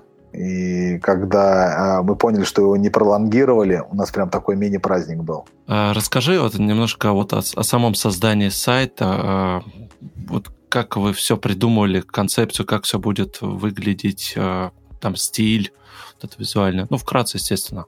Были у тебя какие-то уже на тот момент или все вместе создавали? Э, не, но мы собирались, общались, накидывали схемы и тут же пробовали это все на, на клиентах, на аудитории, получали обратную связь, опять допиливали. И даже сейчас, можно так сказать, мы, у нас сейчас есть пользователи на сайте, мы на них получаем, ну, пользователь, изучаем их пользовательский путь, постоянно переделываем, усовершенствуем, такими маленькими итерациями идем. Ну, то есть вы всегда прислушиваетесь, Даш, э, ну, к аудитории? И, соответственно, что-то правите, дополняете. Допустим, одна из узких мест это как раз-таки вот прохождение модерации, проверка. Э, люди очень э, боятся там свои паспортные данные оставлять и так далее, и так далее. Мы быть, стараемся быть клиентоориентированными. В дальнейших вообще, конечно, планы научить э, алгоритм так, что, допустим, если вас отклонили пять раз, мы понимаем, что дело не кто вас отклоняет, а вас проблема в вашем аккаунте допустим, предложить вам провести профессиональную фотосессию. Там, допустим, если вы сходили на 10 свиданий, у вас результата нет, мы понимаем, что, скорее всего, у вас может какие-то психологические проблемы, отправить там вас на консультацию к психологу. Не просто сводить это ну, в будущем, скажем так, планы, а быть такими, помогать людям. Потому что психологических проблем будет все больше и больше у людей. Как первое время э, привлекали аудиторию? Рекламировали себя как-то? Есть партнерские сети, есть специальные сайты, ну, через блогеров, через социальные сети, есть там специальные рейтинговые сайты, мы им показали, рассказали и так далее, нас высоко оценили. Ну, там, допустим, рейтинг сайтов знакомств есть такое. Вот оттуда трафик mm-hmm. получали. Вот Э, кроме того, заключали э, партнерские соглашения с астрологическими порталами. Именно те люди, которые интересуются астрологией, а их очень много, поверьте, очень много. Это, наверное, второй или третий запрос после порнографии, потом погоды. Наверное, астрология идет там, Астрология. там третье, четвертое. Э, с астрологических порталов трафик берем. А, а в каком году сайт был создан? В этом году, ребят, только. В этом. А, это все вот в марте, да, по-моему? Да, там, когда там, да? вот мы запустились в июне, июль трафик пускали, август дорабатывали, сентябрь трафик э, запускали. Сейчас вот трафик также идет, но сейчас доработки идут по проекту. И вот так вот маленькими шажками идем. Сейчас на, для того, чтобы очень быстро стартануть, ищем инвестиции. Сейчас ведем переговоры, а, чтобы привлечь раунд инвестиций и уже так э, разработать уже и мобильные приложения, и на трафик, и уже стартануть совсем с другой скоростью. Ну да, как раз читал вот на ВЦ статью, ты про это тоже да, говорил, что сейчас нужно мобильное приложение, соответственно, насколько мы знаем, разработка мобильного приложения это очень дорогое удовольствие. Там, наверное, в среднем где-то, насколько слышал, где-то миллион рублей для iOS создать приложение. Ну, где-то так, да, у нас выйдет э, и Android, и iOS. Мы поэтому, почему сейчас не разрабатываем сразу iOS и Android? Если мы бы сразу приложение создали, то любая итерация с пользователем, она бы, надо было и сайт переделывать, и мобильные приложения. То есть это получается, каждая доработка нам была бы дороже э, в три раза и длиннее по времени. Поэтому мы сейчас как раз, у нас есть сайт, есть мобильная, э, мобильная версия сайта, где мы обкатываем все пользовательские пути, и только потом мы будем э, обкатанные запускать. Ну так, в принципе, уже концепция есть, да, а, как оно должно выглядеть, или еще Мало того, есть кон... нет, э, концепция все полностью есть, мало того, эта концепция работает, мы видим, что людям это интересно. Там смысл в том, что вам не надо постоянно сидеть на сайте знакомств. Образно говоря, как только пара сформировалась, вам придет смс -ка в смс вы переходите по ссылке на сайт, смотрите кандидатуру, да, да, нет, нет. Все. На сегодня мы вам точно больше никого не предложим. Один потенциальный партнер в день. Не больше, не меньше. Да. Нет, меньше может быть, потому что, ну, смотря какие там параметры. Ну, да, да, да. Сколько людей зарегистрировано. Да, еще. да, да. Но не, не больше. Тем самым, вот вам не надо там часами сидеть, переписываться и так далее. И мы сразу мы еще берем у девушки информацию о свидании, куда она хочет на свидание, а куда, она не, куда ее лучше не приглашать. И, соответственно, у нас нету даже чата. Мы сразу людей соединяем и отправляем их на свидание. А как это происходит? Вот пришла смс да, а, о том, что пара сформирована, да, и вы назначаете сразу время и место, или как? Это сначала это должен мужчина а, написать угу. «хочу на свидание», и женщина должна написать «хочу на свидание». Как только они это пишут, у них открываются полные данные о мужчине о женщине. Там, анкета, да, его?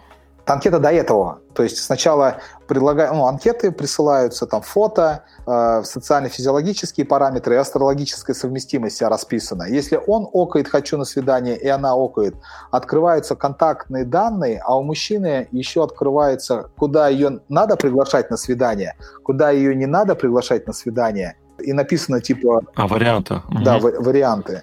Вот там прогулка в парке, там в кафешку, там, ну что-то такое.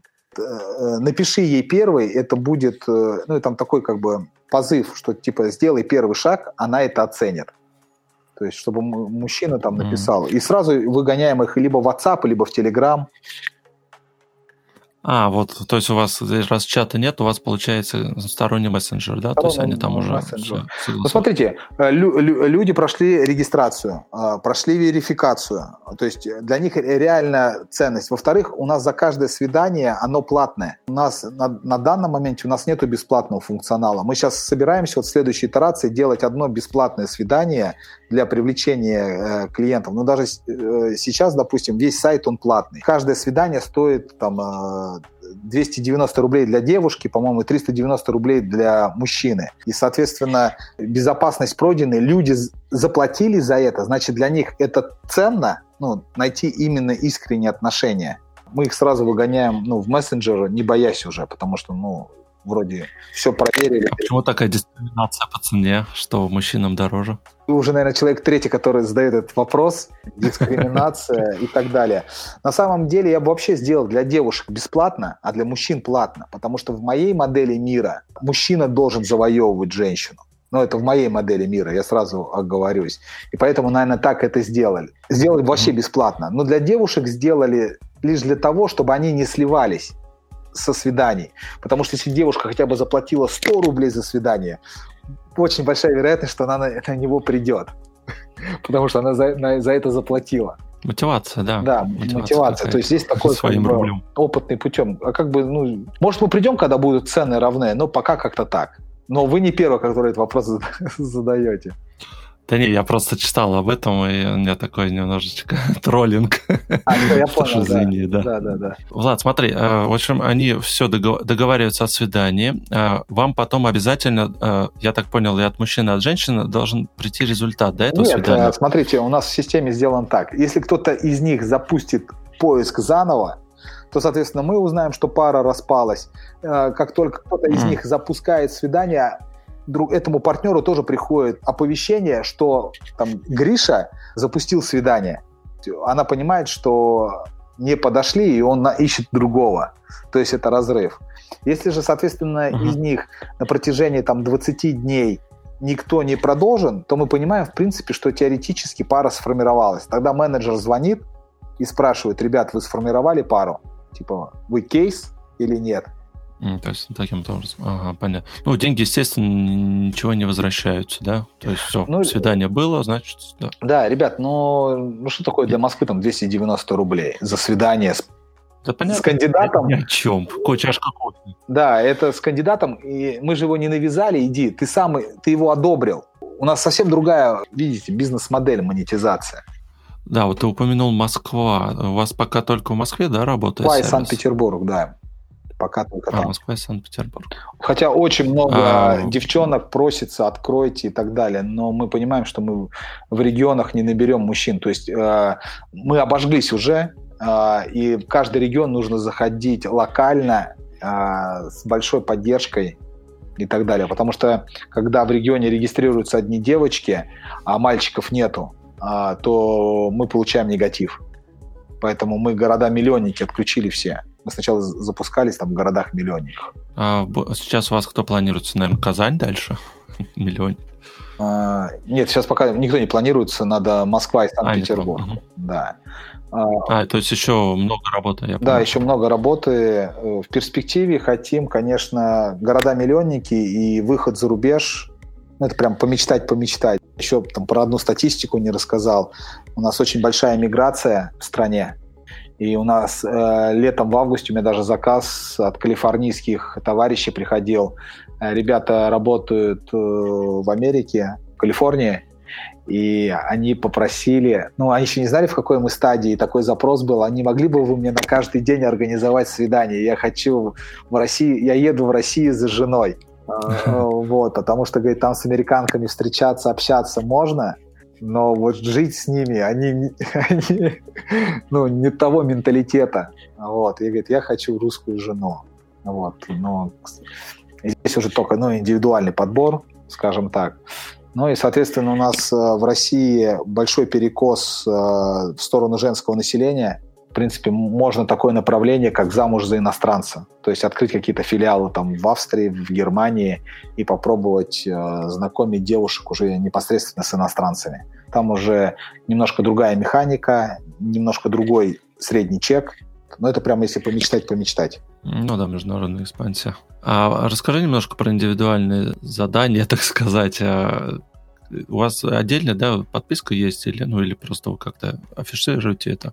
То, ну, ты сказал там вот американец, да, какой-то хотел, чтобы ты там нашел. А, это индивидуальный свиданий, подбор. Это индивидуальный да. подбор. Занимаюсь лично я им понимать, э, быть в рынке, потребности. Ну, как сваха индивидуальная, наверное, так можно сказать. Но она уже непосредственно, как это все происходит? Вы уже встречаетесь, да, то есть это уже такое личная встреча, а, да, у вас? Образно говоря, становится таким как бы другом, наверное, э, клиенту. Мы встречаемся, подписываем договор. Я настаиваю, там он состоит из двух, два модуля. Первый – это образовательный модуль. Второе – это именно сам подбор. Я настаиваю особенно на образовательном модуле. Почему? Потому что но если он сейчас э, со своей парадигмой мира, да, со своей картиной мира не смог сложить сам отношения, то сколько бы я ему девушек хороших не предлагал бы, то э, он их все равно ну, сольет. Нужно фундамент выстроить, именно какую-то образовательную базу, ну, чтобы он понимал, что такое женщина, потребности и так далее. И, соответственно, я его... Это большая работа. Да, это большая работа. Э, многие пытаются слиться, но я, но я делаю такие условия, чтобы они не слились. А, вот. Э, занимает она где-то от месяца до двух, в зависимости от желания э, клиента. И иногда, когда я вижу, что есть большой перекос, ну вот пример, образно говоря, был клиент, э, очень состоятельный человек, ну, как сказать, не очень состоятельный, самодостаточный мужчина, чуть постарше меня, в Санкт-Петербурге, очень большое, долгое время работал там за рубежом. И вот у него была потребность э, именно найти вторую половинку. Как начали? А, пошли сначала к профессиональному астрологу, составили на него натальную карту. Потому что при разговоре он там рассказал, что он там девушек называет шкурами, он их покупает, проще за нее заплатить за секс, чем ее завоевывать. И, соответственно, начали разбираться. Да нет, с мамой все нормально. Там, да, она была в разводе, но там э, все нормально. Там, ну, девушка была, ну, то есть как бы проглотил. Когда мы пошли к астрологу и составили на нее натальную карту, то астролог выявил такие факторы, что у нее очень сложные взаимоотношения с матерью, у него большая обида на, ма- на маму. Потом у него э, там была э, неразделенная любовь в университете. Ну, то есть астролог это все рассказал. Когда начали с ним немножко работать, оказалось, да, это все так и есть. Соответственно, помимо образовательного модуля, то, что мы обучали, что такое женщина и так далее, он посетил, по-моему, там 5 или 6 сеансов у психолога, которая помогла ему правильно э, выстроить. А там получилась какая ситуация? Родители развелись, и мама нашла, э, ну, как сказать, другого мужчину, отчим моему, и он очень и матери приходилось любовь отдавать, э, ну, внимание другому мужчине, и он себя почувствовал обделенным. Ну, то есть такая вот э, история. Психолог помог ему выровнять вот этот вот баланс, нормализовать отношения с матерью. Во-вторых, он от меня получил знания. И самое главное, почему я вот всем через образовательный э, курс прохожу, я ему, не, под, я ему не делал второй этап. То есть мы вот два, три месяца с ним поработали, он сам встретил ту девушку. То есть у него, mm. когда картина мира поменялась, он ее встретил. А у меня еще такое одно задание есть. Знаете, у вас э, мозг, он только видит то, что вот надо видеть.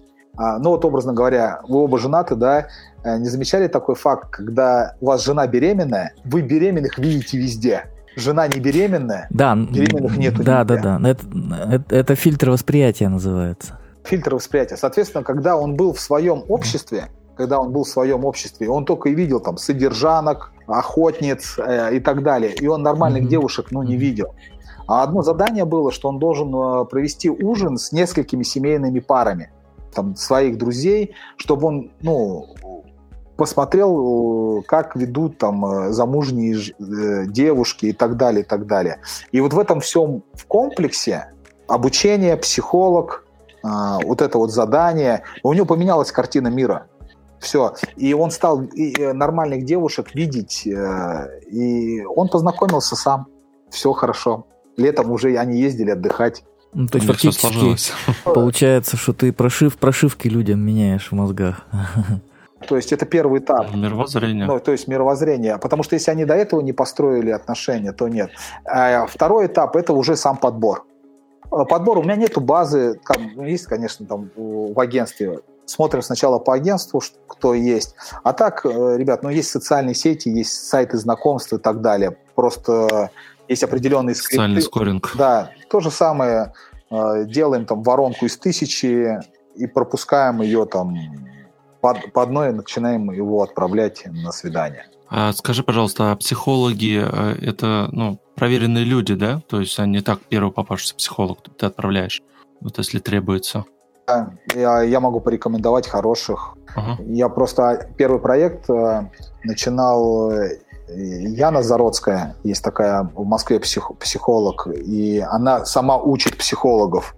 Как сказать, мы с ней в этом вопросе коммуницируем. Ну, клиент вправе отказаться, да? То есть он может сказать, нет, я там пойду к другому, и все. Проблем. Без проблем, может. Uh-huh. Здесь еще иногда бывает, что э, психолога надо тоже подобрать. Не факт, что этот психолог может подойти. Бывали случаи, когда э, там со второго, только с третьего раза мы психолога подбирали. Не факт, что там... У каждого психо- психолога есть определенные свои инструменты. гельштальт-терапия там, или еще что-то. И не факт, что вот он э, найдет ключики именно к этому это нормально. Человеку, да. да. да это, это нормально. Вот. Самое главное, чтобы клиент об этом понимал. Но мы, мы обычно все это рассказываем. То есть зашло, не зашло, обратная связь. Угу. Помнишь, э, Влад, в фильме-то метод Хича, да, когда вот э, главного героя это тоже клиент пришел на встречу, и он там рассказывал, так все это, это, а потом я хочу ее, ну, типа, уложить в постель, переспать только с ней, да? И он, соответственно, ему так от, отказал. Вот, а, у вас такого нет? А, да, что... я не ищу ни содержанок, ни проституток, и я не работаю с женщинами. А бывало, что вот ты вот встречаешься с человеком и м, понимаешь, что ты просто тратишь зря время, или, в принципе, нет таких людей, которых нельзя переделать, ну, поменять мировоззрение, как Гриш говорит, прошивку. Или, в принципе... Люди, которые сливаются, таких которые даже деньги заплатили, ну, да. начинаешь с ними работать, mm-hmm. он просто сливается. Просто в договоре все прописано, что, ребят, ну, если вы сливаетесь, то это ваша проблема не хотят работать. Нет, я имею в виду э, с твоей стороны, что ты будешь работать, э, неважно, обучаемый, не переобучаемый человек, да? То есть в любом случае ты будешь стараться как-то его изменить. Я здесь, знаешь, наверное, у меня таких как бы эксцессов не было. Э, я еще раз напомню, что я военнослужащий, и чтобы ты понимал, я 6 лет только в казарме прожил среди мужиков.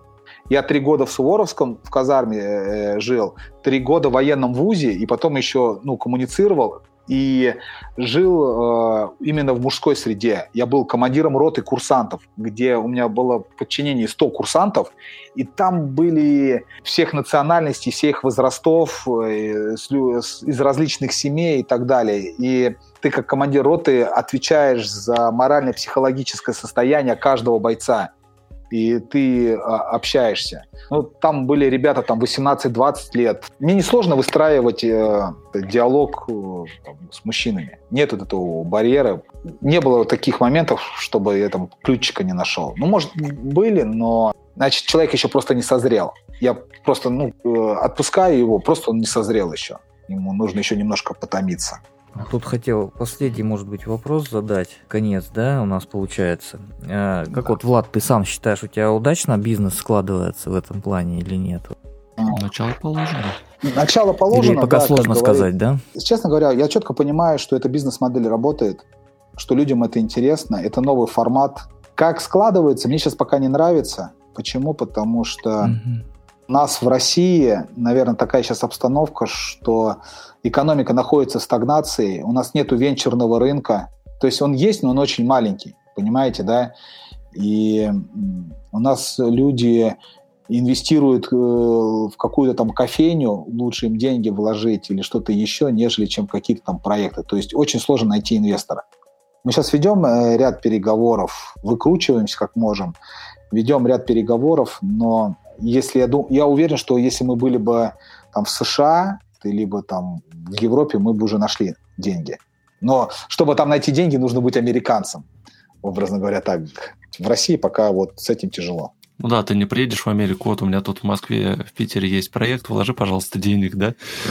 да, но, но, но дело в том, что я не, не помню, когда, например, Россия была, э, бизнес был не в стагнации, например, такого. Вот. Как, например, у нас есть в России зона рискованного земледелия, да, то, то Россию можно назвать зона рискованного финансирования. Деньги отсюда только уплывают, сюда никто не хочет вкладывать. Поэтому не знаю. Да, хотя есть много людей, которые хотят как бы инвестировать, ну, думают, куда инвестировать. И инвестируют в какие-то офлайновские проекты, они также приносят тех результатов, которые mm-hmm. хотели бы. Здесь у нас проверенная бизнес-модель. В любом случае, я этот проект не отпущу. Это, я еще раз говорю, это проект как бы из хобби, да, мы помните там в начале разговора, э, чем угу. ты увлекаешься. Это мое увлечение, которое меня да, зажигает. Да. Я по-любому его... Да-да, я... Слушай, я только хотел вопрос, ты прям уже ответил, я хотел вопрос задать. Какое время э, ты готов работать бесплатно в этом проекте? На интересе. На интересе? Пока не перегорю, я не могу сказать. Пока меня зажигает. Пока есть индивидуальные клиенты, пока сами еще работаем над отношениями, я готов. Я просто понимаю, что вначале это... нельзя как бы о, о каком-то доходе говорить. Понятно, скорее, скорее всего, ты в минусе чаще всего будешь. Э, мы очень много э, вложили денег, больше двух миллионов, двух с половиной уже во все это. И сейчас он приносит прибыль, но это чисто вот оплата там трафика, э, серверов и так далее на зарплаты нет. Все как mm-hmm. бы зарабатываем на чем-то другом. Ну, в, в ноль хотя бы, да. А, ну получается, это твое хобби, а работа у тебя другая, да, получается, еще параллельно? Не, есть э, работа, вот индивидуальный подбор, и некоторым э, там, предпринимателям помогаю выстраивать отдел продаж, маркетинга. Два проекта, которым помогаю, консультирую. А, то есть маркетинг это твое тоже, можно сказать, э, в призвание, да? Нет, я вижу точки роста. У этого бизнеса есть определенная точка роста. Их может быть одна или две, на которую нажать, и сразу получится результат, который позволит выйти на другой уровень сразу сделать x2 или x1,5. И я стараюсь сразу найти эти быстрые точки роста, которые сразу дадут результат развития. Потому что когда ты вот приходишь на предприятие, и ты видишь, а, что у, глаза тухнут и у сотрудников, и уже у, у директора. И когда они вот это вот... Совсем руки опускаются. Да, руки опускаются, угу. то есть они просто ходят на работу. А когда ты вот этот вот туда драйв запускаешь, то есть прям вот огонек, и когда они сразу получают еще результат от этого, то есть как акула чувствует этот вкус крови, да, то совсем работа по- по-другому. Они уже, а давайте вот это попробуем, а давайте вот это попробуем, а еще вот это поработать. То есть у них начинается инициатива, и они перестают бояться пробовать. Они реально начинают пробовать, и у них там одна фишка выстреливает, там вторая прогорает, но ничего, там третья. То есть они, маховик раскручивается. Вот помогаю.